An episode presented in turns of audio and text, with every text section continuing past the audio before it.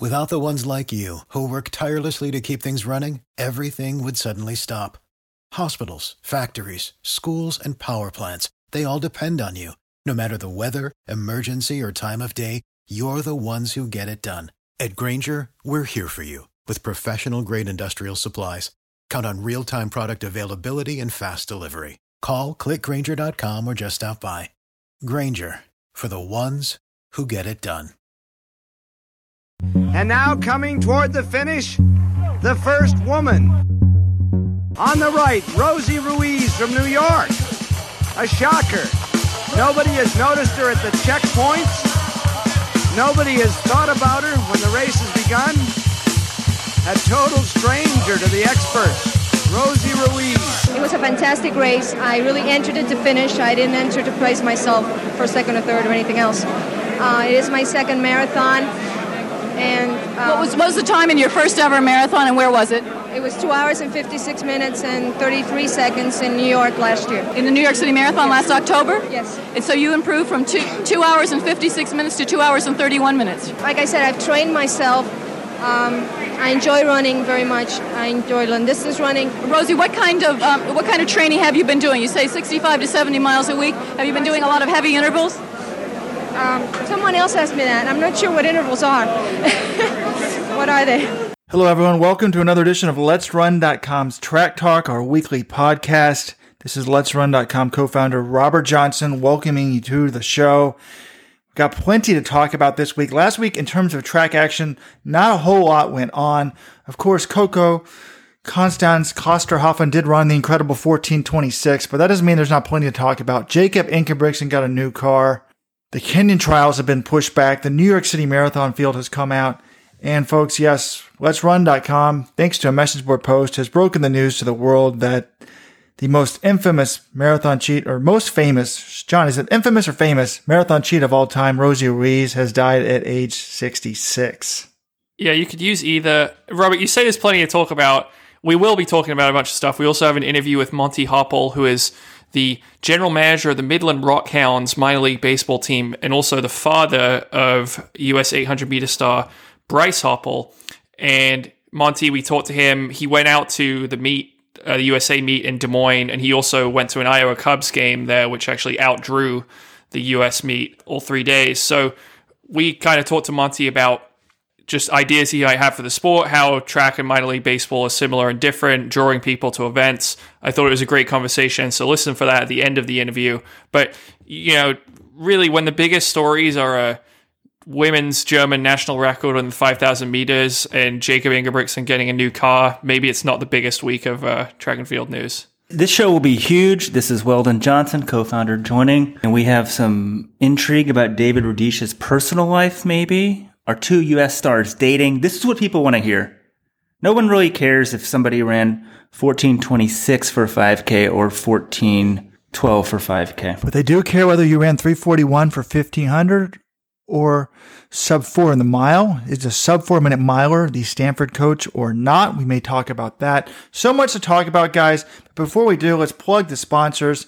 I've never tried their products. I'm going to admit it. But Weldon says I need to to calm down in life. I'm stressed out with the ch- with the new baby. Floyd's of Leadville.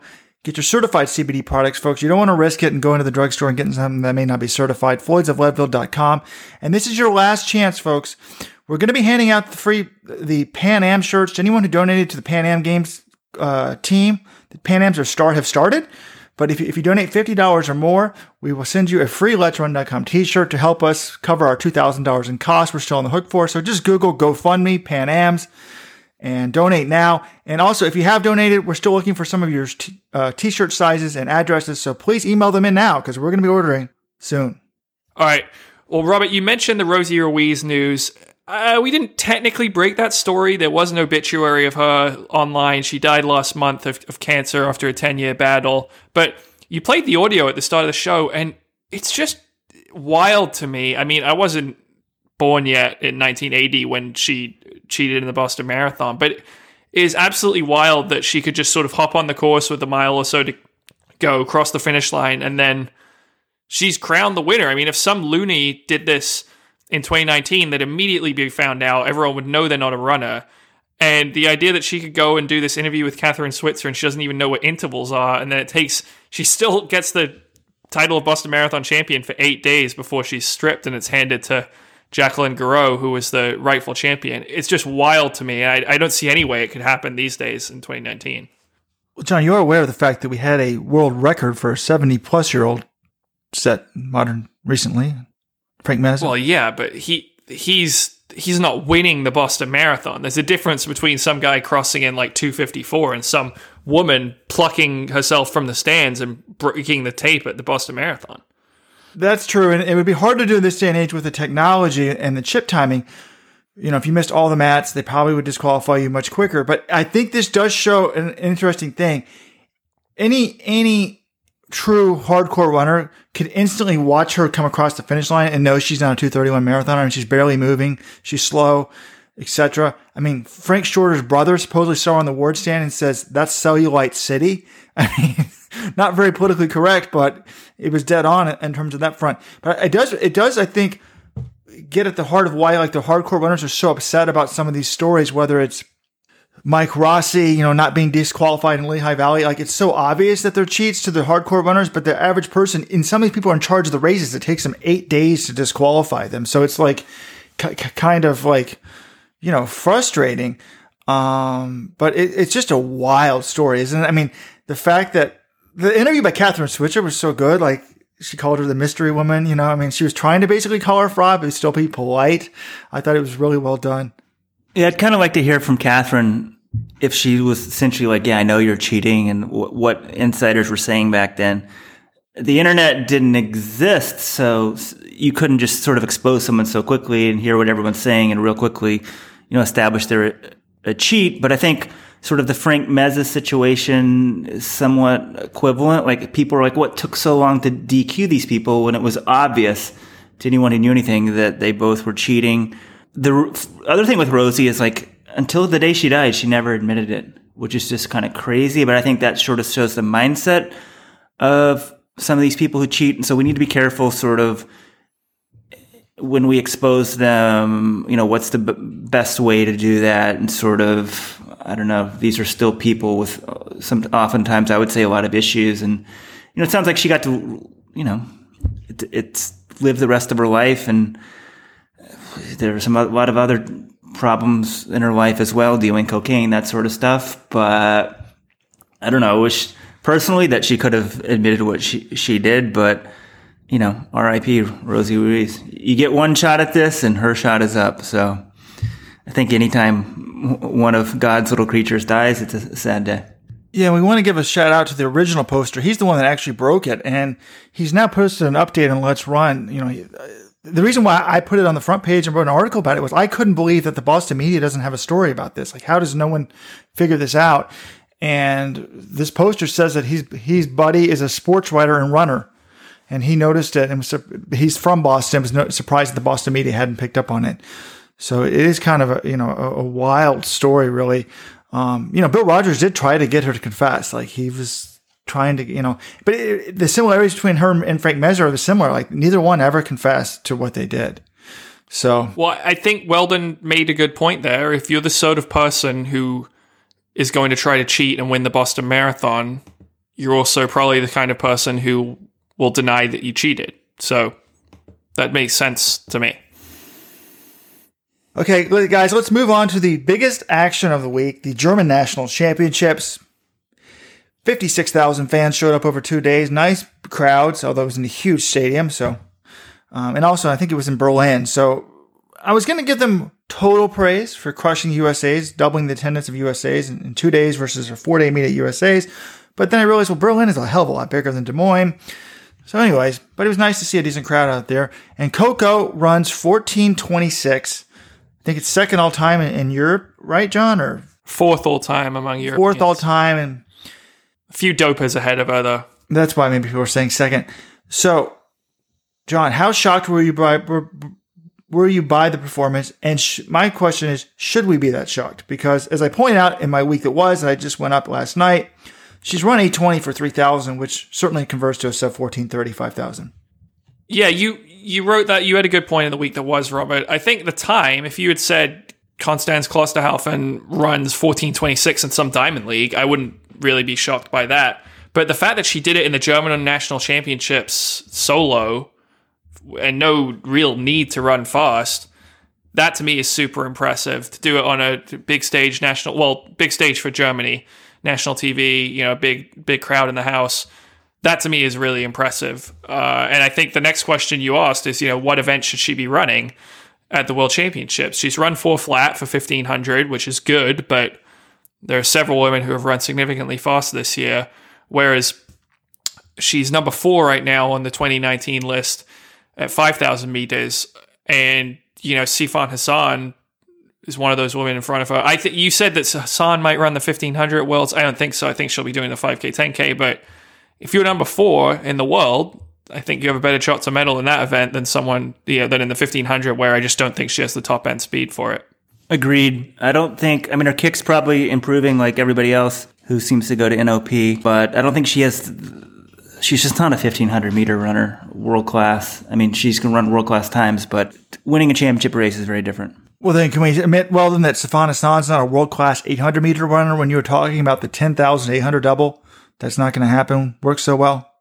But when you're trying to achieve greatness, it doesn't really matter. Don't, don't let facts get in the way.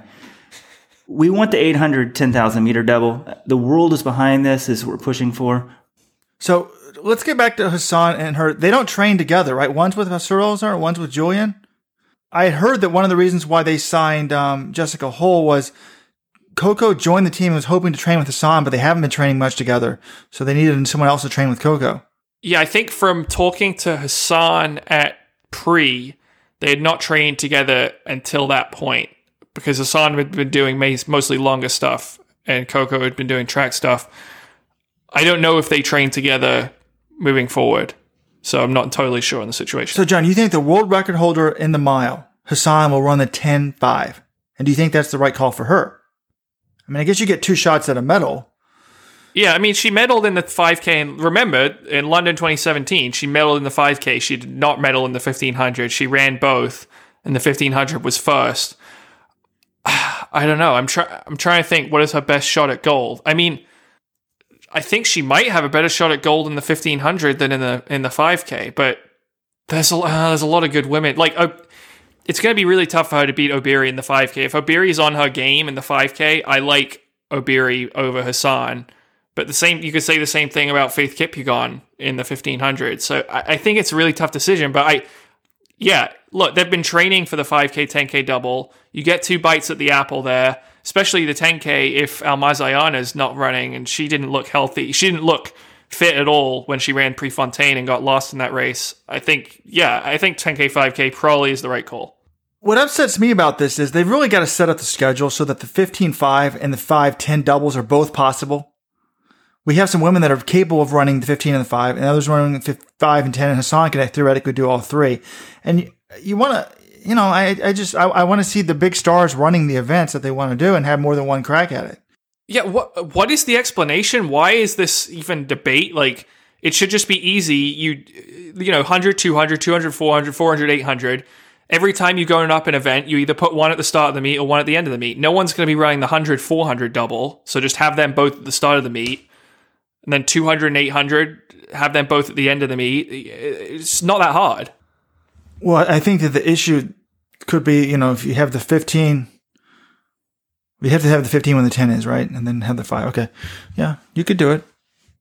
It's been done at previous meets. I know, like, people have run the 1500 5. Bernard Lagat won both in 2007. But sometimes some people want to do the 2 4, some want to do the 1 2. I mean, things have changed, but right? Those when- doubles they're all doable. You put the you make sure you just put one event at the start of the meet and one at the end. So you put the 100 at the start and the 200 at the end. So that's doable. You had the 400 at the start and the 200 at the end. So that's just doable. alternate, yeah, just alternate. Yeah, it's it's not hard. Folks, this is why we should be in charge of USA or the IAAF. By the way, folks, I had it up on the message board last week. The IAAF is looking for new board members guys it pays $22,000 a year. I think they're trying to expand their, their like, I think they put this out publicly trying to expand their, probably trying to get like diversity or people who are not your standard people. I'm not sure if they're looking for white males, but would you like me to nominate either, either one of you to the board position? You guys are already going to these meets, so I don't know if the board meeting's there. Maybe you could save them on some travel money. So someone has to nominate you. You don't nominate yourself. I think you could nominate yourself. I was thinking of, you know, putting my hat in the ring. Oh, so I think you want us to nominate you. you get paid for this and free trips to Monaco? I mean, like, man, I don't think they're going to be hurting to have some people, but hey, I think they should have one media person on the board. Or we're not even just media, we are just cutting edge thinkers. So I feel like, although we're white males, we're American white males. How many younger Americans, I'm throwing myself as, still as younger since I look so good, are on, on this board? Oh my god. Are you guys gonna I hope your arms aren't sore from patting yourselves on the back constantly during this podcast. I mean If John now John if John, if you apply, should you apply as a Brit? Probably not because Seb Coe is the president. So you should probably apply as an American. That's gonna you're screwed either way, I think. I think, yeah. We need to find another country we can identify with. But guys, back to the Koko thing. So it was surprising, right? She did it with no rabbits, but John, I don't know if you remember this name. You might have been too young. Does the name Josphat Menjo ring a bell? Yes, this was like the early days of me going on. I know it's not the early days of the site for Let's Run, but it's the early days of me going on Let's Run. Was like, I think summer of 09 or summer of 2010, uh, right before I was in college or my freshman year of college. And people, there would just be every so often there would be a Menjo update because he'd run, you know, these fast 5Ks in, in Europe and it would be like the third brother, the third Johnson brother, Menjo. So The dude soloed a 1255 in some meet in Turku. I don't even know where Turku is. Finland. I think second place was 1342 in that race. Then he soloed like a sub 27. So people have run fast. Now that was 2010. It was really never seen from again. I wonder. But he ran the. Don't you remember? He ran the 5K for Kenya at the last World Championships. He did? Yes. Because he hasn't been running fast recently. He's 39 now. Oh my God. In, two, in 2017, his PR was only 1319. But John, Wow, I didn't even realize he was at Worlds last time. Mom's been missing him, and I would have been nice to reconnect. I mean, she's kind of upset he hasn't hasn't come for Thanksgiving the last five or six years. 1335. Sorry, Menjo. We loved you at the time. You were a sensation, but it's too bad they didn't have Worlds. It was 2010, John, when he was soloing all these performances. I don't wonder if he did any Diamond League meets like that year. I mean, that's how bad Kenya has been hurting for the 5K in recent years, though. Like, I seriously, I saw his name on the entries for London 2017, and I'm like, is this a joke? Like, I hadn't heard of him for, for years. Fascinating. He ran 1255 on August 18th. Like, could he not get into a Diamond? I guess it's near the end of the season. There's no Diamond League meets to run. Like, it's just fascinating. Anyways, Speaking of Kenya, there was some big news out. Was it this week? Yesterday, Tuesday. The Kenyan World Championship qualifying, which I think is separate from the Nationals in Kenya, was supposed to take place in, I believe, two weeks. And instead, now it's going to take place in six weeks. Is that the timing? I mean, it's kind of crazy. Two weeks out, they moved the date of the Kenyan Nationals, but now the Kenyan Nationals will take place in the middle of September, sort of right at the last time names could be submitted for the World Championships. Yeah, I mean, could you imagine if USATF had done this? Like, we'd be having an emergency pod. There would be a black page. Like, the entire site would be on fire if USATF two weeks before USA said, "Oh, actually, we're pushing it back three weeks." Uh, like, it's just amazing to me that this would happen. But in Kenya, it's I saw Athletics Kenya announce it, and I'm like, well, I'm not totally shocked by this. And if you look at it, you know, one of the reasons they said they're doing this is because of the diamond leagues. They said they had several requests from athletes who would be participating in various diamond leagues to move the meet back. So originally it was supposed to be August 20th through the 22nd, but that's very close to the Birmingham Diamond League, which is on August 18th, and then Paris is August 26th, I believe. And then they didn't want to push it back to conflict with the Diamond League finals. So, oh, sorry, Paris is August 24th, so it would have been two days after the meet was over. But they didn't want to have it to conflict with the Diamond League finals, which are on August 29th and September 6th. So instead, they moved it to September 12th and the 13th, which is only two weeks before the Worlds begin. And I know we here at Let'sRun.com think that the US had its trials too early, two, two full months before the World Championships. But is two weeks in between the Diamond League final and the World Championships, is that is that too late to hold the trials, do you guys think? Well, you talked about the black page, John. I, I, would have been giving a black page in support of USATF. You should always have the trials at the last possible date. Take the human element out of it. Just let the performances stick. But now my argument here is this is a little concerning to me. I'm, I'm going to violate my own rules, only in the sense of I, joked when I heard about this, John. You told me this morning. I'm like, okay, so great. So now the run, the, the Kenyans can burn themselves out trying to get in the Diamond League final, run the Diamond League final, and then do the trials. But in actuality, I think this is like Bad news for someone like Clayton Murphy, because one of the names I was thinking of was Emmanuel Korir. His form has not been fantastic this year. He was kind of, I'm trying to look at the standings right now.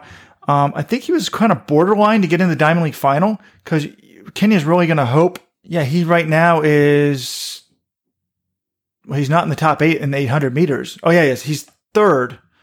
So he's actually, take that back. He was safe for the Diamond League final. But you know, he's got more time to get in shape, get back into good form. Plus, if Kenya wins 800, they'll have four spots and they'll know that going into the trials. So I don't know. I, I think it's, in. I think having to race after the Diamond League final might be a little bit strange, but maybe it just keeps them fresher. Everyone else is going to have this big block of time when they're not racing. There's really nothing to do for, particularly for the Americans that don't get in the Diamond League final. What are they going to be doing for all that time? So maybe it's a good thing. Well, training. But I, I, what I worry about, I think, a you you're going to have a team that's it, no doubt you have a team that's in shape, you know, it's running close to their peak, going to Doha because you're picking the team only two weeks before. But I think the worry there is these guys will have been racing and women will have been racing at a very high level a lot during a short period of time. So say most of them run Birmingham or Paris to get into the Diamond League final, and then they run the Diamond League final and then they run the Kenyan trials, and then they have to run Worlds, and there's multiple rounds at Worlds.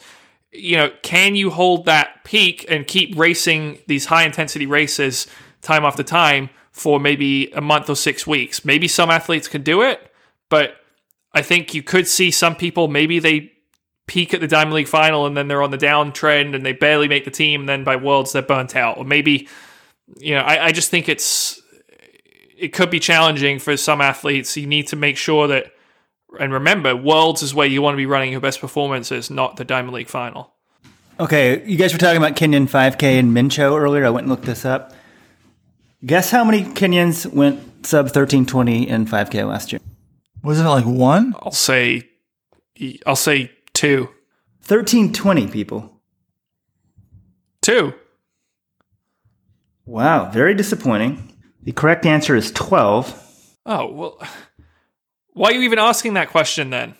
How many people do you think went I went to 2010? I was going to go back 10 years, but 2010 was a non-worlds year. How many people do you think went sub 1320 in 2010? Probably 25. 43. Holy crap.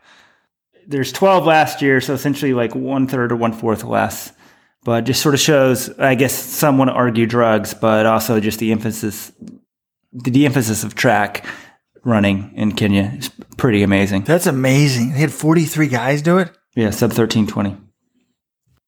I think there's also just not as many 5Ks. I mean, you see some of these diamond leagues are 3Ks or 2 miles and just to get it's hard to just to get into those races as well.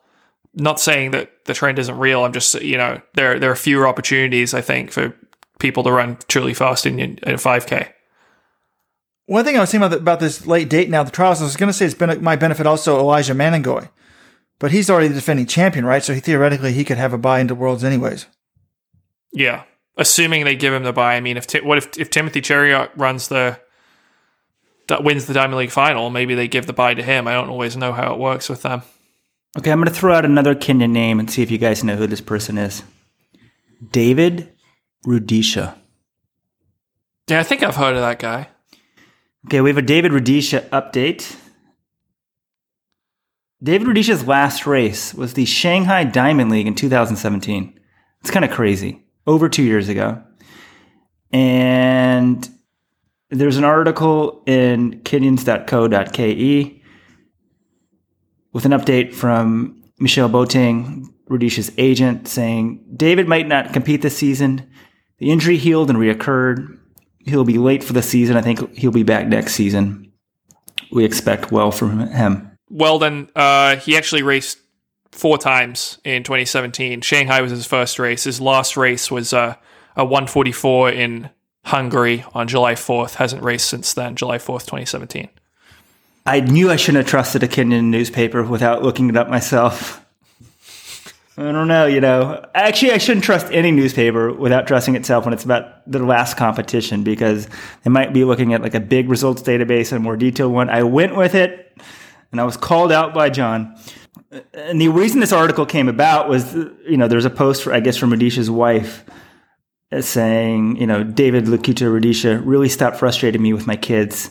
To my family, my heart is heavy. I can't hold anymore. I love you all. So sort of disturbing post. And, you know, it's just a private matter. And Michel said, you know, he doesn't know anything about that. I can't comment on the family matters. But I think all sportsmen, we want David Rudisha back. We want to see the great David Rudisha, but I think in reality, you know, we may never get that. But hopefully he gets his health and his personal matters in order. And if somehow he could come back in 2020 for the Olympics and have a final swan song, it'd be amazing. Oh, it'd be, yeah, there'd be, well, I don't know if Tiger Woods is the right comparison, but for being, it's basically, this, you know, Rudisha's the greatest of all time, the 800, and come back and win a third Olympic crown after basically doing nothing during this Olympic cycle would be incredible. Do you, how how old do you guys think David Rudisha is? Don't look it up. Well, I just, I'd already looked it up, so I'll, I'll remain quiet. Weldon. 32. He's only 30 years old. Now he turns 31 in December, but that's not as old. I thought he would be a couple years older, but the 800, you know, the, that, I think it's still pretty old for an 800 runner. That's an, it's a young man's game. You look at the the team we're sending to the the World Championships this year in the U.S. Brazier, Murphy, and Bryce Hoppel. They're all. I, I think Murphy's probably 24, and he's probably the oldest of that group. So it's a young man's event. But I don't know if, if yeah, if Rudisha would win Tokyo, and Michel Boeting, his agent, in that article did say the injury. You know, the injury has reoccurred. He'll be late for this season, but he said I think he'll be back next season. So we'll see if that's just hot air or not, but it'll be interesting. John, you called him the GOAT, but he did. Wilson Kipketer did run 142 17 times in his career. I think Rudisha's only done it like 12, I think, I had in Let's Run. I, I put it up last week, but yes, he's the GOAT, but Kip, Kip was very special himself. Okay. Rudisha, how many times? I mean, David Rudisha has run 141 six times. Wilson Kipketer has done, oh, sorry, seven times.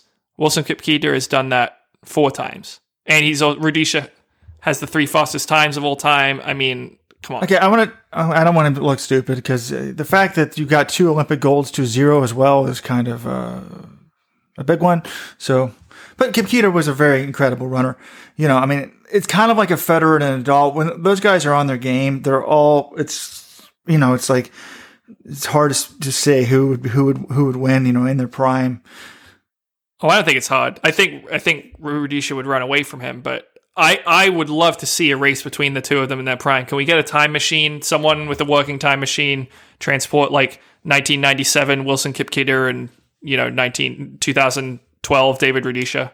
Yeah, I mean, obviously the world record that he would beat him, but I just mean like put him in their best form, have them race five times. You know, I mean, or the best, you know, like, not their best day, but like. Yeah, no, no, I know what you mean. Yeah, I actually, I mean, Rudisha's world record is only 0.20 faster than Kipketer's world record was. So, yeah, it would be a great race. So let's hope, you know, sometimes you kind of have to hit rock bottom, maybe with an injury or some personal problems going on, get that out. If anything's going to bring him back, you think it would be the Olympics. Yeah, that's what. Well, that's what I saw Michel Boeting, his agent, last year at a meet, and I was asking him the same thing because we were like, "Where's Rudisha? Why isn't he running?" He's like, "Well, he's been injured." Then I'm like, "Is he going to come back?" And he's like, "Well, I don't know if he'll come back this year, but the one thing I noticed when I talked to him, if you talk about Tokyo 2020, you know, his eyes light up and, you know, he just gets excited. So that would be the one big motivation. That's, you know, the thing you would th- hope like maybe Usain Bolt, if Bolt ever comes back, it would be for the Olympics. I don't, I think the chances are much higher we see Rudisha in Tokyo than Bolt, but it's probably, probably we're not going to see either of them. You guys were talking about Rudisha and Kipketer. I mean, those guys were just made to run the 800. They just like glided around, along so effortlessly, just beautiful. I can't think of anyone else like them. And that rem- that reminds me of the triple jump. Jonathan Edwards, Like what, I just remember seeing this guy just like kind of like effortlessly flow down the thing. This like guy with gray hair breaking records. And the only reason I'm bringing him up is I have put in the request for Christian Taylor. I have not been given a no. So my attempt to get Christian Taylor, Phil Knight, and Max Siegel is underway. Just an update here. Point of order. All right, mending fences and trying to. I and I weren't too confident in you getting Phil Knight or, or, any of those three men, so we did get Bryce Hoppel's father. He will be on later at the end of the podcast. But guys, what else do we want to talk about before we get to the interview? I think we should go to the Pan Am Games and the men's 800 because we have a great matchup there. Pan Am Games often isn't known for its track matchups, but the 800 is very strong this year. The U.S. has got a great team, and Donavan Brazier and Bryce Hoppel but there's some other good guys as well with two Puerto Ricans who are kind of killing it this year. Yeah, you've got Wesley Vasquez, who has set the Puerto Rican national record earlier this year. He did that at Monaco, 144.40. And then Ryan Sanchez, the 21 year old uh, youngster, he's run 144 as well this year. So Hoppel's run 144. We know Donavan Brazier is the U.S. champ. He's run 143. So I think one of those guys isn't going to medal. And you have Marco Arop, who was the NCAA runner-up for Mississippi State last year. He's representing Canada. So that's definitely that's an event to watch this this week in in Lima. We used to view Brazier as someone who wasn't good at running the rounds. He seems to have really gotten that down. But I think it's just nice to have a non-U.S. rounded event where he can get a little bit more practice. He needs to dominate this event. He needs to win the gold here. That can only help him um, you know, some people are like, what, you know, why is he even bothering to run this race? I think it's smart. Practicing pros don't get that much chance to t- practice tactical 800s. You know, you just get in line and run behind people in the Diamond League and Rabbits. This is, is good for him. But how about, John, you mentioned the two Puerto Ricans. They actually have three Puerto Ricans this year under 145. You can only enter two for Pan Ams, but Andres Arroyo, the former Florida Gator, has run 144.96. So three of the top 22 800 meter runners in the world this year are all from Puerto Rico. That's pretty crazy, huh? Yeah, no, it's it's very uh, impressive for. I don't even know what their population is, but I it's can only be a small fraction of the USA. But yeah, it's actually speaking of watching this meet. So it's interesting. I play pub trivia on Tuesdays, and I went to the bar last night, and one of my roommates looks over and he says, is that track and field? Is there a track meet on TV? It was like all the way across the bar on a TV on the side far end of the bar. And I'm like, he's like, "What's meet is that? I'm like, oh, that's the Pan American Games. And I told him all about the selection controversy and everything. And so we asked our waitress, can we get it put on one of the TVs nearby us? And we did. And so maybe, I don't know if we got any track fans by watching the second heat of the decathlon men's 400 and the women's long jump medal ceremony, but there was some track and field on during pub trivia last night. Yeah, I was on the message board yesterday and I saw that somebody started a thread saying that the women's 10K final was on ESPNU. So I kind of turned it on and saw that the men's 5K final was coming up as well on ESPNU. So I started watching it. I mean, the whole thing in HD, it's at night. It looks pretty cool. Felt like a proud father because in the men's 5K, Tyler Day and Joseph Tessima both were on the team because of our lawsuit, you know, at the Let's Run.com Pan Am Games. And Dwight, I think it was Dwight Stones, was maybe it was um, Dan O'Brien was talking about how Tyler Day, I think, had the top seed time. And I was like, oh, wow, this is great. And then unfortunately, both guys got blown away the final two laps. Tessima stayed up well to the, to the bell. I don't know if they I swear some of these guys look like they were kicking early. Started kicking really hard with 600. And went really hard with him. I'm like, man, this guy's really going to kill it. But no, there was 600 to go, not 200 to go.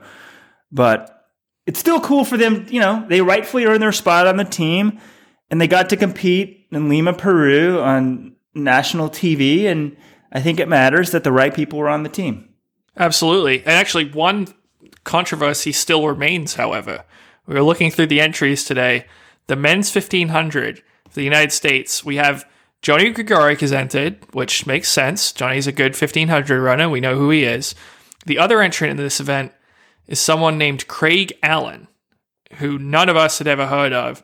So we started, we put the word out on a message board thread, and I just saw on Twitter, Becca Gillespie Peter has replied, It's actually Craig Allen, the person whose photo they use for this and is entered in the men's 1500. He's actually a 400 hurdler. He goes by CJ Allen. And he's listed as the second entrant for the United States. They already have two different guys, Norman Grimes and Amere Lattin, entered in the 400 hurdles. So I don't really know where this mistake came from. Did they mean to enter Craig Engels and they entered as someone called Craig Allen instead? Like, it's just strange to me. Victory lap for Robert Johnson, first of all. I'm laughing so hard. I started this thread right as we were starting to record this podcast, and I put a picture of him up from the Lima Peru website. And yeah, Becca's got it on Twitter, but the the thread is super hot. Super hot. There's almost like it's blowing up on much. I looked at it. It's got like I don't want to reveal our numbers, but this is like not only super hot. This is like two or three times a normal super hot. So USATF has managed to enter 400 hurdler this is amazing. I hope he runs it. It'd be amazing. Like maybe he's already down there for a relay, and they're like, "Why not?" And he's gung ho. Wait, what if because of the lawsuit, like they screwed up and rearranged the names and it had three 400 meter hurdlers down there, and they're like, dude, and they're like, usually they just sort of bump them to the 800, but they got Brazier and Hoppel, and they're like, dude, these guys are going to Worlds, we're not bumping them, but hey, if you want to run the 15, we got an extra spot because Craig Engels canceled. Oh, Beck, Becca put a quote on the, on the message board. It is CJ Allen or Hurdler. The wrong person entered. But don't worry. I'm sure USATF will figure out a way to blame the USOPC for this too. So this could be amazing, folks. This could be. we need to we need to find out when the men's 1500 heats are and make sure we're watching them to see what happens in this race. And I just put up a TV page. It looks like most of the meets are on ESPNU, so that's what you want to watch. Uh, almost all the meets in Spanish too on ESPN three or ESPN Deportes. So, oh, it's a straight final, straight final on Thursday. So we'll see who shows up on the start line. So while we're getting forward to exciting races, the Pan Am 1500 being the most exciting, I guess, guys, looking farther ahead, I think to early November, we have the New York City Marathon fields. They are out, just came out yesterday, which is a little surprising to me. We have the full New York field out, but the Chicago field, which is in October, is not out yet. We only have the American fields for Chicago. But um, the field, I, I guess, guys, there's good news and bad news in my mind. The women's field is really stacked up front. I mean, we have three marathon major winners from the from the spring, right? Yeah, reigning champions: Mary Keitany in New York, Worknesh Degefa in Boston, and Ruti Aga in Tokyo. So those three absolute studs should be a great race. All have run under 219. I mean, three of the best women in the world but it really drops off after that. Um, I think we, there's only five women in the field. One of them, Desi Linden, under 224. And pretty much the women's races are always run by w- women with a sub 224 PR. So I still think if those three women show up, it's not going to matter. It's going to be a heavyweight a title fight between three fantastic women. But what I put in, in our column yesterday was if one or two of them gets hurt, it's a real issue, John. I mean, you have one stud in a race like New York and on the men's side, we've got a bigger issue, I think. I mean, we only have four guys in the entire field that have broken what, 208? Is that right? Yeah, it's the four guys who went one, two, three, four last year Lelisa Desisa, Shura Geoffrey Kamworor, and Tamirat Tola. I mean, last year's race was a phenomenal race. We had a great three way battle in the final miles in Central Park, but yeah, it it's not London in terms of depth, and no race is. Maybe it's unfair to compare it to London, but I think the approach I notice is New York tries to go for quality over quantity, and maybe you would say there should be more quality here, but they try to go for runners who have been running in really good form. Whereas at the very top, whereas I think Boston. Boston might bring out guys with more impressive PRs, but some of those guys haven't hit those times in a few years. So it's a somewhat different approach. If we get the same result race, race kind of race as last year, it's going to be a win. But you know, if these guys aren't in quite the same form, or you know, if if one of them, one or two of them gets injured, like you said, Robert, suddenly you're down to not that many guys under 208. This can't be the final fields, right? You guys think this is it? I assume they'll kind of fill in with a few more people, but this would beg the question: Why is a top ten at a World Marathon Major? Considered automatic Olympic qualification because this field isn't strong enough. This is the final field. There's only 10 guys that run under sub 210. So I feel like New York needs to fill the field with a couple guys. Maybe have a new category like up and comers, guys who deserve a shot. I, I don't know. I feel like you need a little more than this than just two or three, four people on each field because one or two of those will probably scratch. Yeah, I mean, the I did the research, you know, going back, I've been keeping track of like how many sub 206, 208, 10, 210 guys are in the field. The lowest number of 208s in any major since the start of 2017 is six. And we only have four here for the men, which is just not enough. And, you know, it, it gets also into the discussion of if we're going to expand these majors and have even more, really, you know, are there enough guys to go around? I mean, I, I this is what I said. If we're going to expand it, and I said this on the podcast a few months ago, if we're going to have two more majors, I think some of these races need to go to men's only pro fields, women's only pro fields, because there's, I, I want a major with five or six real studs and a really quality race. You know, I don't just want one or two people. Although it was interesting to me when we went going back and watching that Rosie Ruiz clip, maybe it was more exciting. There wasn't a lot of depth back in 1980, probably in the women's field, but it was kind of exciting because you didn't really know who was winning. Like you had to find the women. There wasn't there wasn't like GPS tracking of all these things. It was like, okay, well, this person was ahead four miles ago. Who's ahead now? It kind of was like the unknown made it exciting. Yeah, I don't. I mean, I don't think we should be expanding these fields because uh, expanding. Sorry, the World Marathon majors. I think like we're already six is fine. Like because look, I, I was thinking. I thought back to 2016 when Abdi Abdirahman got third. He was uh, two months shy of his 40th birthday, and he got third in New York. And then you had guys his eighth, ninth, and tenth. Tyler Pennell. All right, Tyler did run well. He was fifth in the Olympic trials that year. But Ben Payne and Patrick Smyth were ninth and tenth in in New York that year, and those aren't guys who you would think would be top ten world marathon major caliber. Here's a conspiracy theory, since everyone loves a good conspiracy theory. Do you think that New York, and a bid to try, because they have pretty good American fields, particularly since it's only 17 weeks before the trials, we did a pretty good job in getting, the, you know, Jared Ward and Desi Linden, stuff like that. But do you think to try to get the Americans to go, when they're building this field, they didn't know that the Olympic trials would have the Auto A standard. So maybe they purposely tried to water down the international field by saying, hey, if you run decently, you're going to get top 10 here. And John, what do you think of that theory? Robert, I don't know if I believe that conspiracy theory, but I love that conspiracy theory because that's something that we have been talking about. We're like, do the race directors uh, also Chicago? Here's the second part of the conspiracy theory: Chicago hasn't released their international field because they weren't planning on having an international field until after the news about the Olympic standard.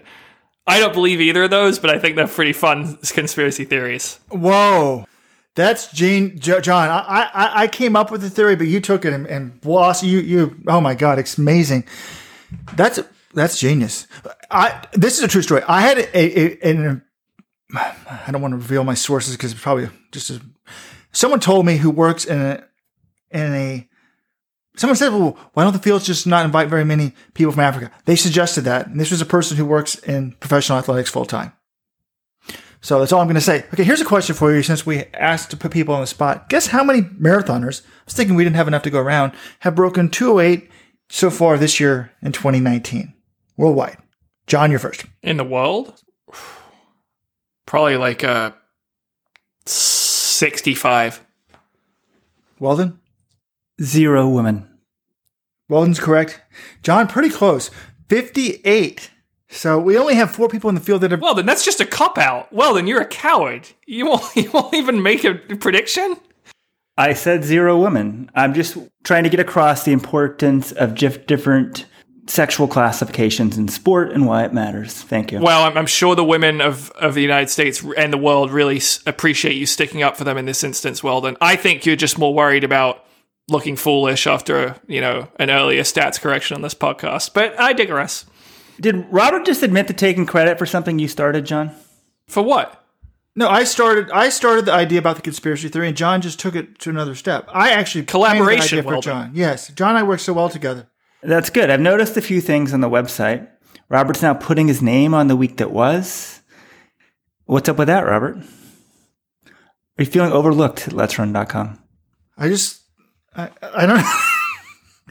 I'm not really. Wow, put on the spot, Rojo, silent. I'm not really sure. I, I feel like that's my thing that I write every week, and people enjoy it, and I feel like I deserve credit for it. Um, I missed the last Olympics, it, it, it, you know, because of the baby. Even I do have a credential media, John. This actually will get us into what we can put on our resumes. So, what if Let's Run somehow? What if the internet changes and Google wipes us out, stops linking to us, and then I'm jobless and I'm 45. Age discrimination is a real thing. Also, people don't like white males anymore. So how would I get a job? I need to have some sort of resume. Hopefully, I don't have to try to get a newspaper job. They don't pay very well. But my hey, my, my good friend running with Buffaloes author Chris Lear, he talks about age discrimination all the time in his job. So I don't know. I just thought it was a good thing to have. But guys, if I was trying to get a job, could I say like I've covered the Olympics, right? I've never been to the Olympics to cover them. You would need to clarify what you did. You, I wouldn't just list in your resume covered the. Just say covered credential journalist, credential journalist 2016 covered Olympics. That's misleading. I think you got to be careful, Robert. If I was the head track coach at Stanford and I'd run a 341 1500, could I say I was a sub four minute miler? No, of course not.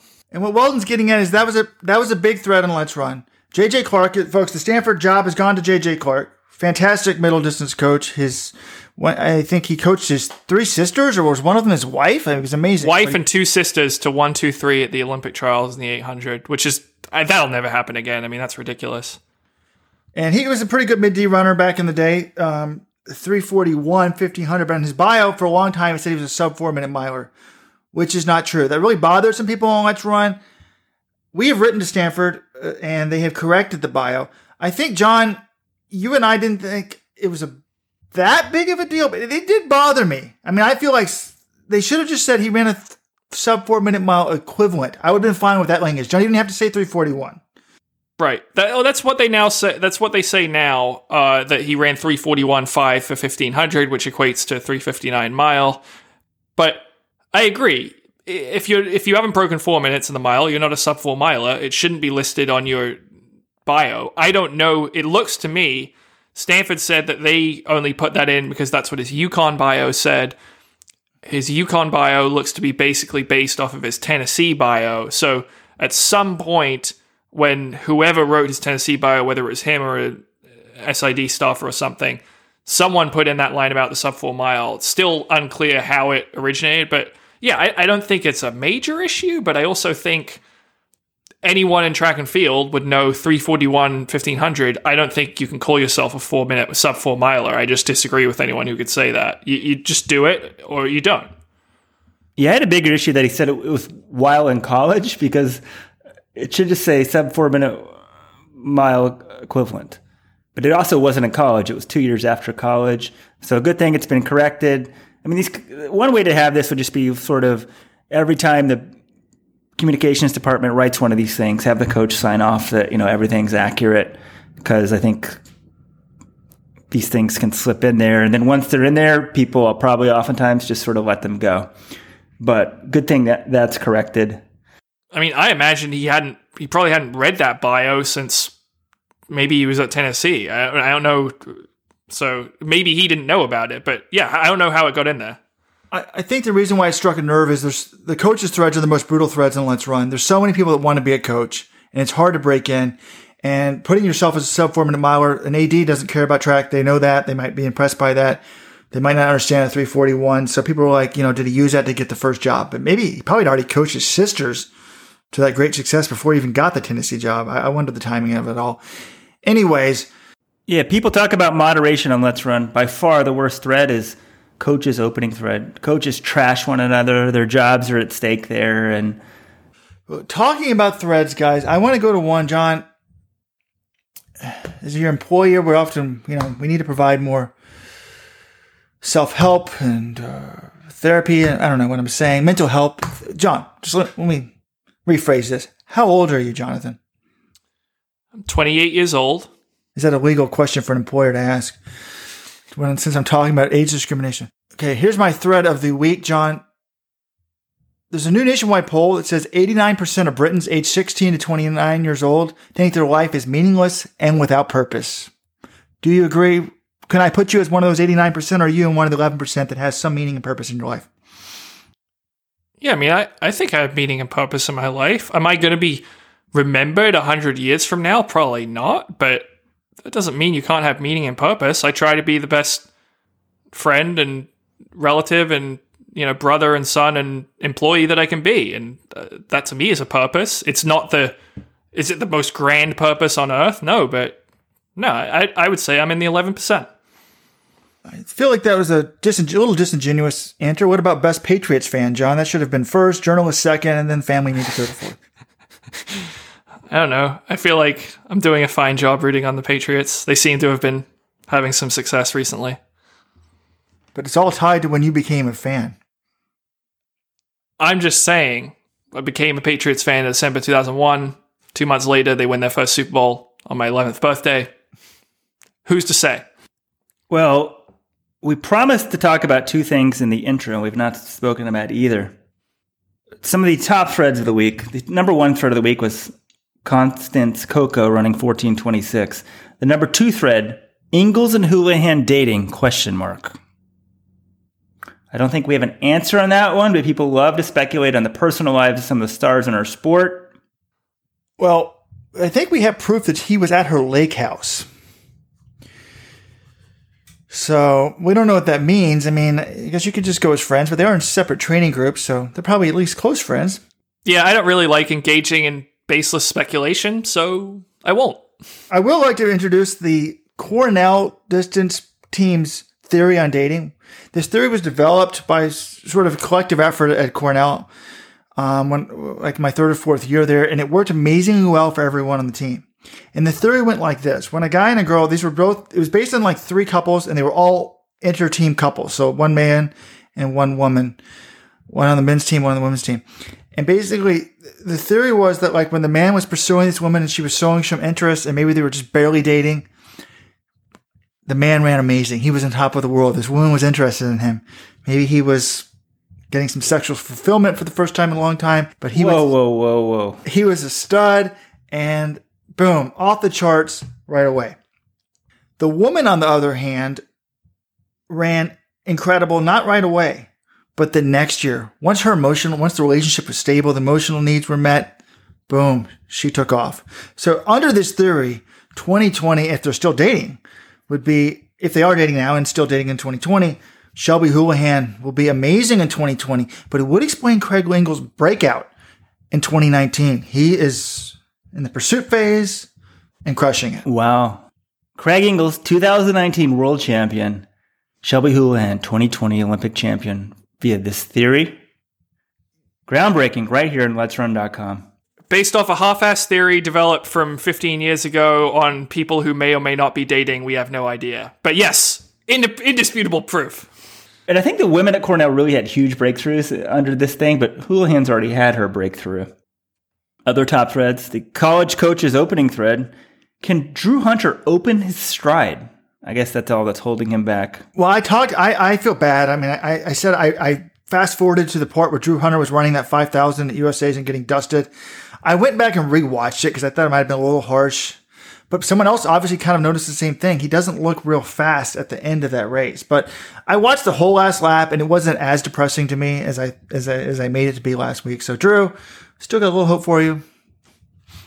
Yeah, he made the world championships team at 21 years old. I think he'll. I think he'll. He's doing okay, but uh, we haven't lost faith in you, Drew. Jakob Ingebrigtsen has a new car. This is a top thread as well. Jakob buys a very dope car. Apparently, it's the Mercedes is her full credit here because he bought it. GT R, 569 horsepower. Apparently, it's a $150,000 car in the United States. Now, cars, I think all cars are very expensive in Norway. So if you're going to buy like a $75,000 car, maybe just buy a $150,000 car. I'm not sure. I'm not 18 and like killing it, making tons of money, but how much money do you think he's buying? I mean, the, I guess young kids don't think about houses and stuff, and maybe the housing situation's better in Norway, but Well, wait. Well, just saying buying. Maybe he got it as part of a sponsorship deal or got a half off. Aren't they kind of like the Kim Kardashians of, of Norway? Don't they have their own reality show? Like, how popular are they? I mean, they, they do have a reality show. I don't. It's probably not as popular as the Kardashian trash that airs over here, but yeah, I mean they they have to be among the country's biggest sports stars, right? A trip, tr- you know, a trio of siblings who are among the best in the world. Norway can't have that in any other sports, surely. And let's give them a shout out. They did all race last week. Filip, they won the Norwegian Athletic Championships, all three of them. Filip won the 800, 148.45, narrowly over 148.61 for second place. Jakob won the 1500 by eight seconds and 336.33. And, and is it Henrik or Henrik?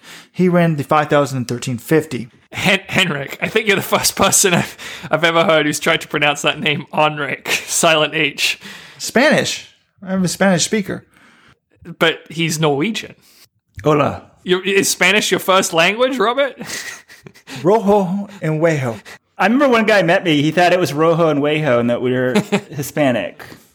And like next week in the Democratic debates, we will try to speak a little Spanish on the podcast to diversify our audience. Do we do a quick Premier League preview here, Weldon? Is Crystal Palace going to get relegated? You seemed worried about them. They might sell Wilfried Zaha. I actually am more confident now. Crystal Palace will stay up. I believe this is it. This is the end of the road for Brighton, Hove, and Albion. Brighton and Hove Albion, please give us a, a credit. We've been in the Premier League for three years. Could be the end of the road. Yeah, you guys you were saying there was a podcast, soccer podcast. They were only talking about the top six teams. We only talk about the bottom 10 teams when we talk about soccer. So, Premier League kicks off this weekend. Brighton, Watford, 10 a.m. Eastern, Saturday. Catch your soccer fever. And that's going to lead us into the Monty Hoppel interview that John and I did with him. And it, it was sort of, uh, I saw, I was doing the homepage last week and I saw an article on, on, how Monty was the general manager of a double A team. I thought, oh my God, we've got to get this guy on the podcast or at least interview him because we've wondered for years, like, how does minor league baseball consistently outdraw track and field meets? I mean, we can't get 10,000 meet fans consistently to the Diamond League in New York. Meets cancel, but you know, minor league teams can regularly draw eight, 9,000 to a game. So you're going to hear our interview with him and John. Should we give away the big takeaway? Or, I mean, I was shocked by one thing. Were you? Yeah, well, I was surprised. I was surprised. He actually was pretty impressed with the attendance at USA's. He thought they drew well and that put they put on a good show. So that's that surprised me. Yes, and I've listened to the podcast. I listened to you guys, and I knew you guys were shocked because you guys were hoping he'd pile it on USATF, and he said, "Oh, I think they did a pretty good, decent job with the attendance." I've never been more shocked. I was I was expecting to just to have a rip fest for like thirty minutes on USATF, and now I feel like maybe I'm jaded, maybe I'm prejudiced against USATF. So USATF Max when we have you on the show, we'll give you a free, we'll give you a, a, fair shot. Yes. See, this shows. I'm not out to get Max Siegel if he thinks the attendance was great. John, were there actually people sitting on the? I, I, I kind of question their attendance figures, but maybe they're counting everyone competing and the volunteers and that sort of stuff. I mean, Eugene does that as well at some events I've heard. But were there people actually on the backside on the final day? Not very many, right? No, not very many. The back straight was in in the sun like during the entire time, so no one really wanted to sit there. But I, I question attendance figures from basically any sporting event. Like, if these parades, like when they have championship parades, they're like, oh, five million people went to the Cubs parade. No, they didn't. There's no way of measuring that. And do you have any idea how many five million people is? So I saw the attendance figures for USA's. I kind of assumed that they were slightly inflated. Maybe they were count like it didn't seem to me that there were ever, you know, 9,800 people in the stadium at any one point. But I have no way of I have no way of totally refuting it. But yeah, the back straight was never really uh, very never more than I would say twenty percent full at any time, and that might be generous. Okay, let's drop the Monty Hoppel podcast afterwards, guys. Since I've heard it, we can discuss a couple things. So we'll have a little commentary after the podcast. Here it is, though. Monty Hoppel, the dad of Bryce Hoppel, and also the GM of the Midland Rockhounds the double A team of the Oakland Athletics. So I guess I'll have to root for the Oakland Athletics this year. That's next. And then, real quick, Robert and John, I got one comment afterwards. So we'll have a little commentary after the Hoppel podcast. But here's Monty Hoppel. Thanks for joining us, Monty. We are now joined by Monty Hoppel. He is the general manager of the Midland Rockhounds of the Texas League. They're the double A affiliate of the Oakland A's. He's been in his position. This is his 30th year as general manager. He is also, from a track and field perspective, he's the father of Bryce Hoppel, who is the NCAA indoor and eight, indoor and outdoor 800 meter champion this year for the University of Kansas and recently turned professional after making Team USA in the 800. Uh, a great season all around for Bryce. Monty, thank you for joining us this afternoon. Great to be here, Jonathan. The reason we had you on, Robert, you know, Robert Johnson is also joining us on the call here today. And it sort of came to him after USA's a couple weeks ago. We were out in Des Moines, and one of the stats that someone relayed to us was that the Iowa Cubs had actually outdrawn, they're the AAA baseball team in town. They'd outdrawn USA's. So the attendance went, you know, there was 13,000 for the Iowa Cubs on, on the Friday night game, 10,000 on the Saturday night game. 11,000 on the Sunday game. and no day at USA's drew more than 9,800 fans uh, on any of the six, four days of competition. And Monty, you said you were in town. You went to both the game on I think Saturday and the track meet on uh, for Bryce's rounds on Thursday, Friday, and Sunday. Why do you think that is? Why is a minor league baseball team outdrawing the national championships for track and field? Well, um, Sam Burnaby, the general manager, has been with the Cubs forever. I mean, they're one of the best AAA teams all in minor league baseball. And there's a lot of advantages we have. Um, you know, we're year round doing this and doing it for a long time in our respective markets. I mean, in the fall, we're selling season tickets, we're selling suite nights, we're doing mini plans, we're selling group nights. And we have a season long schedule that everybody knows we're, when we're going to be playing every year.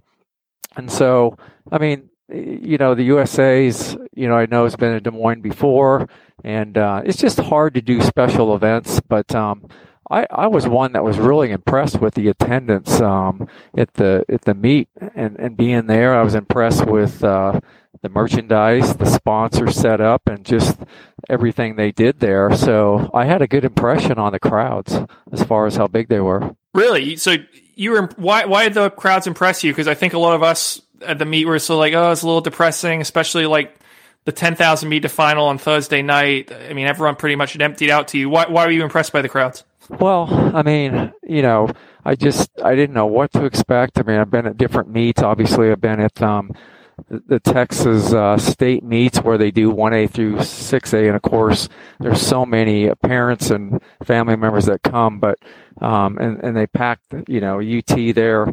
But um, I I just had a good impression. I didn't really know what to expect. I know families come from all over the United States, so you have to rely on a lot of people locally to come out and support the team. And you know, there's so much else going on, but um, yeah, just from a marketing perspective, even when we host the All Star game once every you know eight years, um, we have to have to really bust it. Pl- spend a lot of time working with um, youth baseball teams to sell blocks of tickets, to go out to sponsors and and sell this one special event. So. I mean, there's probably some unique things you can do to improve that attendance. Um, you know, and take up the minor league philosophy on giveaway nights or have an autograph signing by a former Olympian do fireworks. Um, but mainly, I think it starts with the community saying, we want to host this event. We want to get the chamber, the visitors and convention bureau involved and some local sponsors and go out and sell blocks of tickets if you want just to guarantee sellouts. I think there's a way to do it um, to get more of the local people to come. That's really interesting, Monty Robert joining in here. I mean, w- one thing I- I've sort of said, you know, I've been following elite track and field for about 20 years now and maybe 25 years. And throughout that time, people have said, Oh, if just the sport was marketed better, it would be popular. And I've started to think like, you know, in the last 10 years, maybe that's just not true. Like maybe our sport's not that popular. I mean, I think the Olympics will always be huge because it means so much. And, and part of the reason why it's so special is like track is kind of this obscure sport for four years and then two weeks, it's just the biggest thing on the planet. But one of my things when I think about like the struggles of track is the fact that the average meet, and obviously this isn't USA's, but the average meet is basically a practice. It doesn't mean anything. Like the results of the competition don't really, you know, it's just they're about running fast and doesn't matter who wins or loses. So I, I kind of thought that was an inherent flaw in the sport, except when you get to the championships. But then I thought about minor league baseball. I mean, the outcome of the game doesn't really mean that much either. I mean, I know they're keeping score and I know there's standings and you can be, you guys were the double A champions for a number of years, but everybody in your team would rather be in the major league. So do you think that's a problem? Like, how do you get around that as a minor league baseball general manager? The fact that the, you know, who wins and loses isn't all that important. Yeah, with our affiliation with major league teams, we don't control the on-field talent. So they hire the manager, they hire the players, they bring the players up when they want, they they you know take the player up to AAA even though we're in a pennant race. So what we have to do is just provide a great atmosphere. We can't control the field, the team on the field. So that's where we just hustle year round. I mean, even though baseball attendance is, is, is big and we have good success here, most of the work is done convincing people in the behind the scenes in the off season to come out as a group, to buy season tickets. I mean, only a fair amount of people decide to walk up on their own. So it's a year round process of marketing. And um, so I, I think if some other things are done just to have, you know, just a fun environment and, you know, maybe there's some fun races in between the real races that get the local community involved. But it's all about, I think, um, at least for baseball it is. And, you know, Major League Baseball is a little different, but minor league baseball, it's all about the promotions and the camaraderie and the experience. And then if the team wins, they win. If they lose, they lose. So I think, um, not to pretend I know how to run a track and field meet because, you know, obviously for myself, I, I enjoy and I, I like the in between time, um, you know, between races. But I mean, the race, the meets I go to are really well run, but uh, maybe there's some things you can do in between to get the general fan out to say, you know what, they're doing fireworks, they're doing a special giveaway of a Jim Ryun, you know, bobblehead night, um, and I'm going to go watch and see what this is all about. Yeah, I think that's a good point because that's something that I noticed. I was in Des Moines all week for the championships, and I talked to some of my Uber drivers, and they were like, "Yeah, I didn't hear about this thing until." Like two days before or one day before. And, uh, you know, I, they just hold the German athletic championships in Berlin over the weekend. And that drew, meet drew about 60,000 fans uh, across the two days. And one of the things that they do is promote this thing year round. They're always getting in contact with people. They have like a big email list, I'm sure, and they're advertising, they're promoting the meet. I think that's something that people in Des Moines and, you know, not just Des Moines, but any community that's hosting one of these big USATF events needs to do a better job of. And Tracktown, actually, Eugene does a pretty decent job of staying engaged year round, but these other meets, you need, the people need to know before just like the day, the week of that this event's going on. Yeah. I mean, I, Kansas Relays have been going on forever, and I was there this year, and I thought it was really cool. I mean, the autograph line was way down the concourse, when they brought in Jim Ryun to sign autographs just to be part. I mean, he went to Kansas, but I just thought that was a neat thing they did. And I don't know if it drew any more people, but I, I got to think it drew a few more hundred just to come out and meet him. So Monty, were you were you a fan of track and field before Bryce got into running, or do you really get introduced to this world through him? No, I mean I ran track in high school, not in college, but um, you know I I've been a big fan of it, and my other kids have ran it, and, and then obviously they went on and did some other sports. But um, yeah, I mean, it we we've been a fan forever. I mean, Bryce hasn't really been. He he was doing more soccer. He didn't start running track in high school till after his sophomore year. So I mean, he was just playing club soccer and doing some other things. But um, you know, so we've been around it our whole lives. Speaking of, of, Bryce's background, I know that he, you say, you know, you're talking about all the sports he did. It looked like one of the sports he didn't do, though, was baseball. So do you have a baseball background yourself? Like, does the family play baseball or did you just somehow get into baseball, you know, general manager separately? Yeah. So I think, um, he, he, t- he, he played around in junior high one year with football. So I think that I, I, think somehow he made a mistake when he talked about his sports, but he did play baseball up until an age and was on the All Star team. I, I, think he played till he was about 14 or so. So he was a pretty good baseball player, but really his main focus was soccer. But you know, you know, I I, I grew up in a small town, so you could go from one sport to the other. It's a little bit different in a in a bigger city when it's six A in Texas. But yeah, Bryce, um, he did play baseball. Robert, you're mentioning the other sports, and uh, Monty was telling us, you know, the, the sports that Bryce played.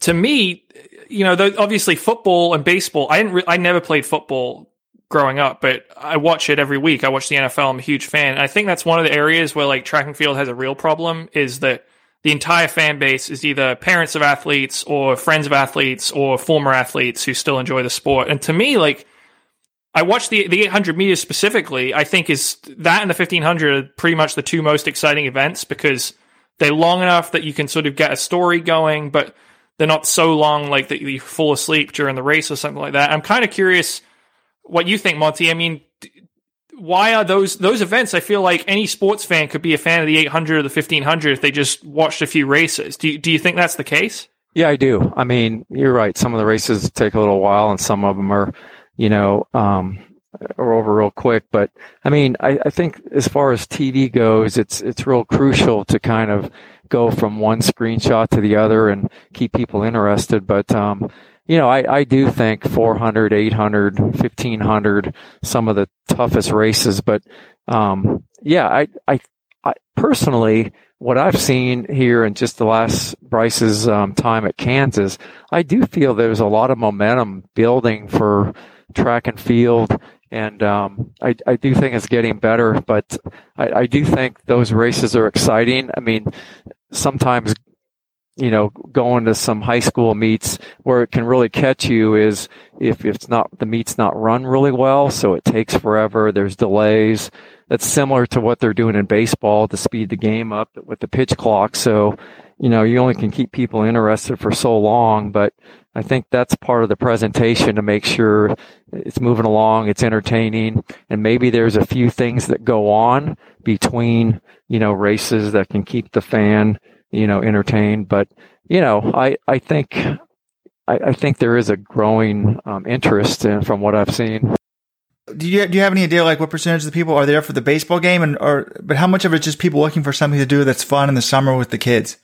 Yeah, we we've done surveys and you know camaraderie with their family or their business partners coming out as a group or coming out for the giveaway or entertainment is big.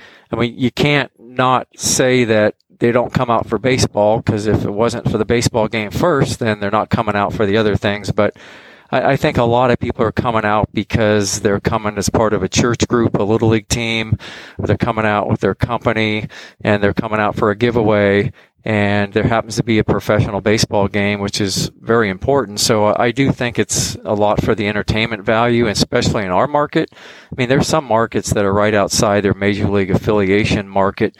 Uh, you know, if you're in Springfield and you're not too far from the Cardinals, they're all coming out and they're wearing red and they want to know who the next player is for the for the St. Louis Cardinals, but that's different for us here. And I think that's how it is in most minor league baseball teams is, you know, they come out for a lot of fun and entertainment. You talked a lot about the season tickets.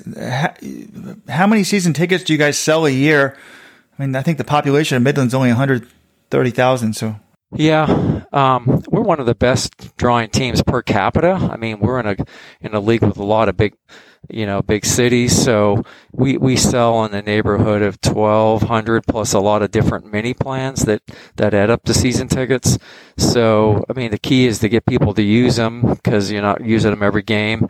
But, um, yeah, it's, um, this is a great sports market. I mean, baseball's done well here. Um, you know, I think we're in our 47th year professional baseball. It was Cubs, Angels, and now the A's and um, Midland's done a great job keeping a double A team in a in a small market. You know, if, if there was expansion, there's no way you'd get a double A team in this size market now. Yeah, and uh, how how big of a factor is cost? I mean, one of the things I was thinking about maybe track sort of struggling. I mean, is the cost of the ticket is a little bit more? It looks like you know the USA's the ticket was like twenty dollars a session, whereas I think the average minor league ticket is only like six dollars. Like, how much would a season ticket be for for your season there? Like, do you think it's a lot harder to sell a twenty dollar ticket than it is a five or six dollar ticket? All the parents and family members coming in from out of town, you know, they're going to buy those tickets, but maybe that has an effect. Robert, you're right. That's a little high, maybe for the local group to come out to say, I just want to do something. Track and field may not be my thing, but it looks entertaining. I want to go check it out. So, you know, maybe that's a little high. You're right. I mean, our tickets are 10, 12, and 16. Um, so I think most minor league tickets have you know, have pretty good value. I mean, there's discounts if you come on a Monday, Tuesday, or Wednesday, but not not really on the Thursday through Sundays. But um, that that could have a factor. You might be might be onto something. It just, and that's what I'm saying. One one things we did for the All Star game. If I was, you know, on the planning group with the Chamber of Commerce or whoever helped, you know, bring this meet in and plan, I would try to get as many track groups or even companies to help volunteer their time to go out and sell blocks of tickets for a group rate. I mean, that's the main way we go from you know 3000 a game to 6000 a game is is to get people that come out as a group and that's where we really build our attendance. So Monty, what is the biggest obstacle you guys face, you know, in drawing attendance and do, is is it similar for USA for USATF and the you know trap meets? Do you think it's the same issue, or are there different issues in different sports? Well, um, for us, the issue is playing 10 games in a row Monday, Tuesday, Wednesday, Thursday, Friday. Um, the weather has a big impact, obviously, something we can't control. Um, how the team plays really doesn't affect us unless somehow we really stink it up for a half a season. But um, yeah, I mean, it's you know, I think the the toughest thing maybe for us is playing so many games in a row, and you know, for special events. I mean, we host the All Star game here last year, and you say, well, you you have the All Star game and all these major leaguers are going to be on your field from all different teams, but it's not going to sell out unless we go beat the doors down and go um, meet with these groups and convince them with as busy as people are, you got to go to them and sell blocks of tickets and say, hey, we're hosting this. We want to put Midland on the map. We want to have one of the best All Star games ever, and it's not going to sell out on a Tuesday night. And same thing with the track meet. I mean, you know, the founders there, I'm sure do a lot of, there was so many good things about the meet. But if somebody said, Hey, we want to sell vouchers where they can come to any, any part of the meet for the, for a certain section of 500 to 1,000 seats and just sell blocks of them and say, hey, Des Moines, you know, we want to be proud and we want to pack this place. So we're going to go corporation by corporation or youth group by youth group and say, and, and just sell blocks. I mean, only a certain percentage of those are going to show up, but people are buying those in in bulk. But it, it's the way to get a bunch more people in uh, from your local community. So uh, th- that's interesting. And we were having this debate as to like where USA Nationals should be. Obviously, um, I don't know if you've been to Eugene. I mean, Eugene is viewed as Tracktown USA. My theory on that is Eugene should definitely host like last year when the USA Nationals meant nothing. I mean, there was no world championship team to qualify. I kind of feel like they should be given it that year because, you know, if the pros aren't even showing up to run in the meet, how can you expect the fans to really show up? And, but I think there, do you think there's something to be said about the, um, you know, about like how like the small we were debating like where where else we could host the meet, where else you know what cities, and I I'm, I'm sort of under the argument you know that these smaller cities would be better because there's you're talking about getting the town to support it as a matter of pride sort of for the local community. You know, a lot of people are like oh put it in Philadelphia, put it in New York. I mean, we had a Diamond League track and field meet in New York. It had a 5,000 seat stadium and they couldn't even fill it every year. So, I, do you think that the smaller sort of cities would be a better host you know, like, I mean, obviously Des Moines wasn't amazing, but cities like that, maybe Boise, I guess Austin had, you know, Austin's pretty big though, but Austin doesn't have major league sports. But do you think sort of the quote unquote minor league cities would be a better host for USA just because of the civic pride aspect of? I, I totally agree because I think that's how you get the place packed. It's, it's saying, Hey, this meet's important to us. We're not just not going to rely on, you know, putting the meet out there and have parents and just track enthusiasts come. It's got to be something the whole community gets around and say, even if you bid on it, a certain city bids on it, they, they got to pretty much say, hey, we've got this committee of 25 people and we're going to have a sales team and we're going to make sure the pride aspect of hosting this meet and this place is full and we're, we're going to go out and, and and bust it and help, you know, USA track and field and make sure it's a, a home run. So it'd be really hard. How do you do a sales team though for like a four day event? Cause it'd be hard to find skilled people that, you know what I'm saying? Like could USATF hire like, let's say Midland was given, granted the 2021 worlds. Could they borrow your salespeople for a few months? Eh, or I don't know how that would work, but you know what I'm saying? Like it's, hard to find temporary employees that could sell. I mean, USATF has a national office, but they, they're not tied into the local community. If I was doing it, I would um, have a meeting with the Convention and Visitors Bureau and get some, you know, 20 key business leaders and say, hey, we want to host this event. You know, they're not just going to give it to any city and then you know, even the convention and visitor bureau, they have salespeople that that's their job. But if you can get some key members of the community to dedicate some of those employees, I mean, it doesn't, you don't have to be, you know, really skilled and selling track and field. You just want to say, Hey, we're doing this big event. It's a fun event, track and field. It's, it's some of the best runners around the country. And you go sell blocks of tickets. And in our case, sometimes we'll sell 10,000 general admission tickets knowing that you know, 2,500 are going to come, but at least you've sold them to a corporation to where you, they're buying blocks of tickets and just to guarantee a sellout.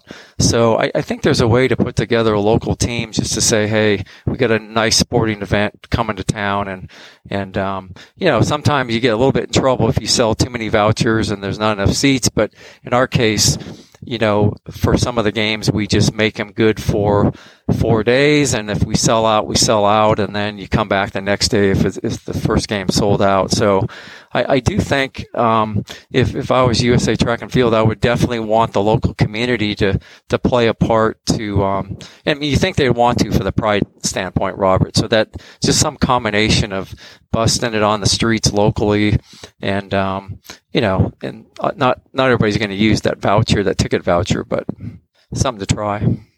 Where, where do you see stars factoring into this? Because track and field, there aren't really many brand names in the sport. I guess Allyson Felix is fairly popular. Noah Lyles is sort of on the rise, but do, do they matter at all in terms of drawing people to this this meet when you're a sport that's not as popular as track and field, or is it all just about packaging it as an event? Yeah, I think packaging is the big thing. And I mean, if there's two or three people you can use in marketing, or there's a couple former big track and field stars that that are retired that you could use for promotional purpose for autograph signing or whatever. Um, you know, for us, you know, it comes down to these are these will be major league baseball players, and in some cases we even get a player on rehab, and it's a pretty big name but it's still about packaging and telling people this is a good event. There's a lot of things happening around the event. I thought it was kind of cool. Toyota kind of had a little booth. I mean, the souvenir shop was good. The food trucks. I mean, all that stuff in that little section across from the stadium, I thought added a lot of atmosphere that we spent some time over there. So those are the types of things that I think can be expanded and, and maybe there's some more things you can do, but it is, I do think it's about packaging and entertainment and then, you know, promote some of the biggest stars if you have a few and bring back a few of the former stars. So maybe you've already answered this question because you talked a lot about getting with the convention or bureau. But one of the questions I wanted to ask you was like, if we upped your salary to seven figures, like USATF CEO makes over a million dollars a year, and put you in charge of it, what would be the first thing that you would do? Yeah, I would make sure um, if we're going to host this event and we're bringing it into our city, I want to make sure our city is shown in a good light. So I just put together a team um, through the chamber and through my top 10 or 20 business leaders that say, I need your help on this. Do you have a few people that can help?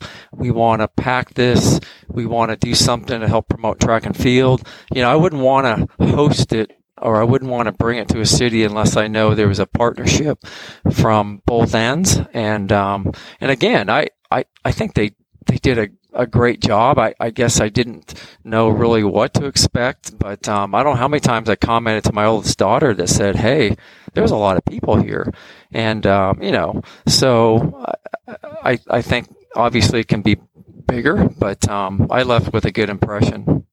Yeah, well, that's uh, that's interesting. Like, I'm glad you enjoyed the meet as well. Um, but I'm curious, like, is there anything that stood out to you, like, while you were watching the meet in Des Moines? That oh man, this really needs to be done better, or oh, I wouldn't have done it this way, or anything like that. i have to think about that. I mean, I I, I was kind of um, you know, when they did some introductions for the finals coming through the the smoke and the big introductions, that was something that I didn't expect. I thought that was pretty cool. I, I mean, I thought um, the fact that it was easy to get in. Um, I did my tickets online, and I could go to any one of those locations. I think was the flash seats, and they just swiped my credit card and went right through. I mean, there's so many things were were done well, and you know, I, I know it had a little bit of rain there on that one day, but I just think, uh, you know, whether it's something to get people to stay till the end, maybe a fireworks show or some of the time that you have a little bit of, you know, around the race, if there's something going on with an Olympian signing autographs in the concourse, or maybe there's some other things you can do with some of the local kids. Maybe there's, you know, a couple races you could do with, you know, your, your local kids to, to get them involved to say, hey, you can get out on the track and we have a little bit of break here and and uh, run a few races. But I mean, again, um, you know, I know it's it's somewhat tough because you rely on a lot of parents and some of the families um, to come since we're coming from all over. But um, yeah, I I just think there's just a lot of little things, a lot of things they're already doing, just building on those. You're making me feel like an old jaded track fan. I thought you were going to be much more negative when we had you on. So it's good to hear that, you know, as a marketing executive yourself, you're, you're fairly complimentary of them. Let's turn a little bit just to, I think we've done enough about the business side. What's it been like as a father? I mean, I'm a new father. My son's only a year and a half, but. Oh, wow. You're a big sports family, big sports guy. You work in professional sports your family's been very athletic. I mean, your daughter was on a national championship Division two basketball team. But how exciting has it been to watch Bryce this year? And just, I mean, he, you know, he was a pretty good college runner. But he's just been, you know, had like a dream season this year. Yeah. So I mean, it, it's just, um, you know, we're all so busy. I mean, I'm doing the baseball thing here, and um, I know Bryce has been pretty determined, um, you know, what he's doing day in and day out. And it just seemed like his goal was to go to Kansas and, you know, get a couple points for the team and then maybe compete in the Big 12 race. And I mean, he found his spot. I mean, in the 800. I mean, he's a he's a good miler and he's a good 400. I always said that if if you get if you get um, a little competition in the 400, 800, and the mile, he would do very well because a lot of 400 guys can't do the mile, and um, he can do both. He's on the 4x4 team at Kansas, and then ran the mile a few times. But you know, it's it's just been amazing, kind of a watch him because we didn't go in with a lot of it expectations other than we knew Bryce was going to get out there and work hard and he has a really big competitive spirit you know, he just doesn't, he, he, runs every race and he, he really wants to win. And, you know, he just has fun doing it. I mean, I'm kind of amazed on how he's always smiling. I think I've only seen him bend over once after a race thinking that he's about ready to fall over on the track. And I'm just saying, you know, how does he do that? But, yeah, we're we're just proud of him. I mean, I he's given had some God given talents, and he he's it's his job to go out and make sure he um, uses those for the good. So, and he's done that, and he's he's been pretty determined early on. He was joking at home one day about before he went to college and say, "Hey, you know, I want to I want to run in the Olympics." And we said, "Okay, well, Bryce, that's a that's a pretty good goal." And and so and now he's kind of thinking twice that he had the confidence all along, and, and um, it's not. He doesn't really have an ego, in our opinion. He just has confidence. You know, he just went pro early. What, what, was that? Did that surprise you? Did you even know that track athletes could go pro early? And were you involved, sort of advising that? How do you decide? You know, as a family. I mean, ultimately, I guess it's his decision. But how, like, what are the pros and cons, and how how difficult of a decision was that? Yeah, I mean, we thought he's probably going to go back to Kansas. We we didn't really think about it. We didn't know what level he would get to. I mean, a lot of guys went pro after there's right after the NCAAs, and he was going to kind of leave the options open. But um, to tell you the truth, I I didn't know. I mean, I knew people could go pro. I didn't know what that meant, and you know, we learned about the Diamond League. And, and got a lot of advice from his coaches, but um, you know he his main thing and his decision making on this is, as he kept getting to a different level is that he always wants more competition and you know just when he was um, in the semis and he got put in Brazier's heat he goes great I'm in Brazier's heat. I, I get to run against somebody fast. And so he doesn't want easy heats. He wants to run against the best. And I think that's kind of where he made his decision of um, you know going to the next level and running against. I I think he thinks that he can run faster if he's got people to chase, and um, so we'll see.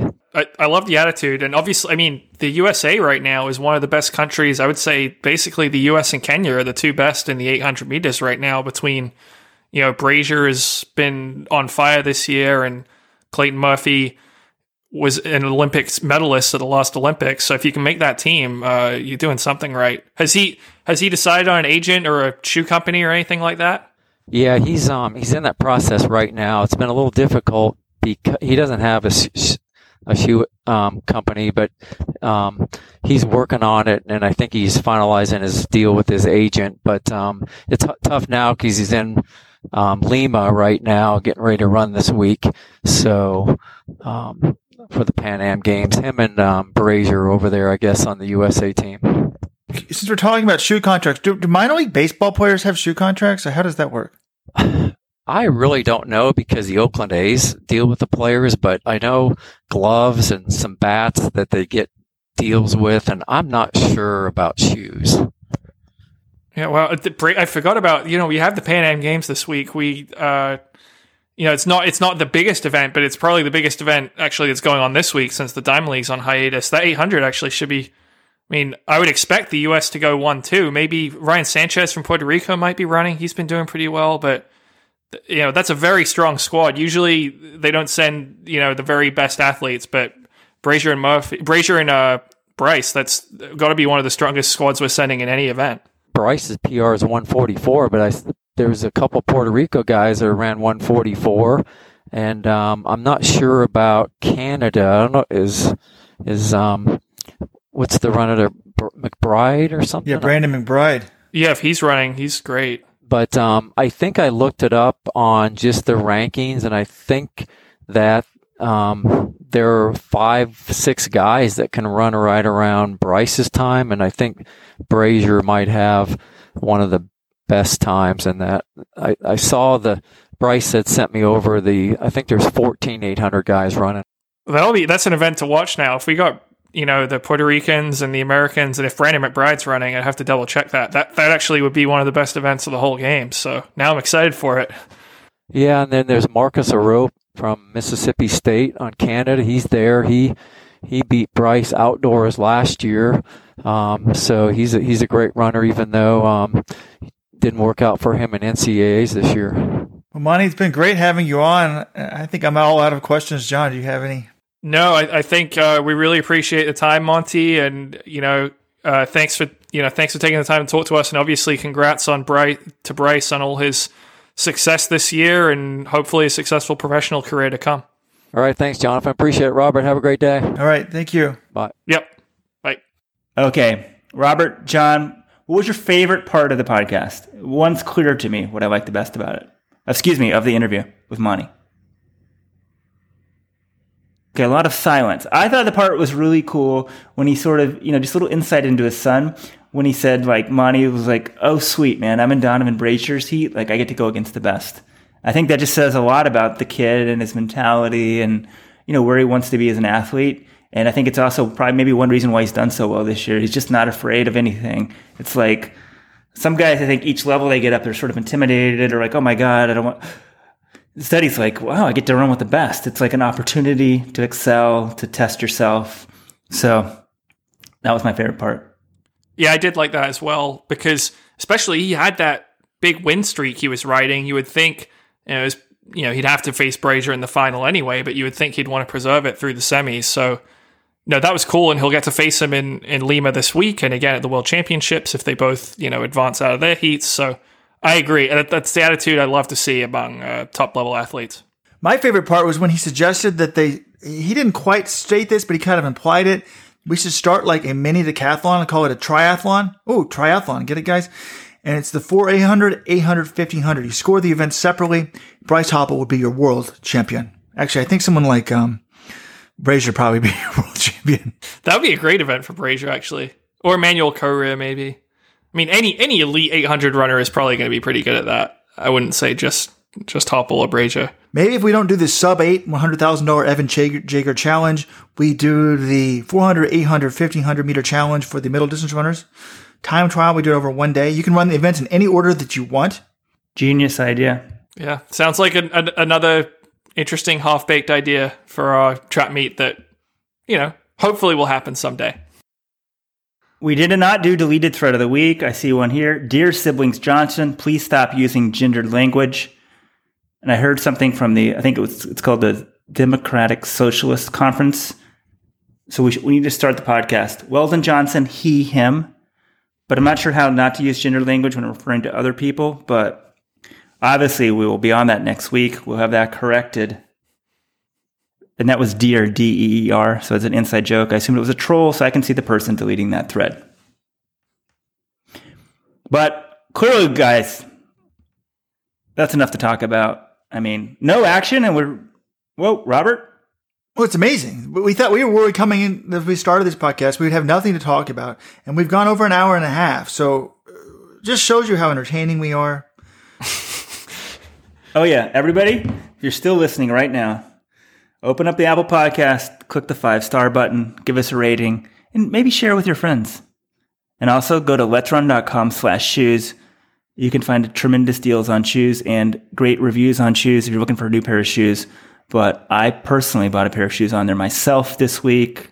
But until next week, Weldon Johnson signing off. Thank you, John. Thank you, Robert.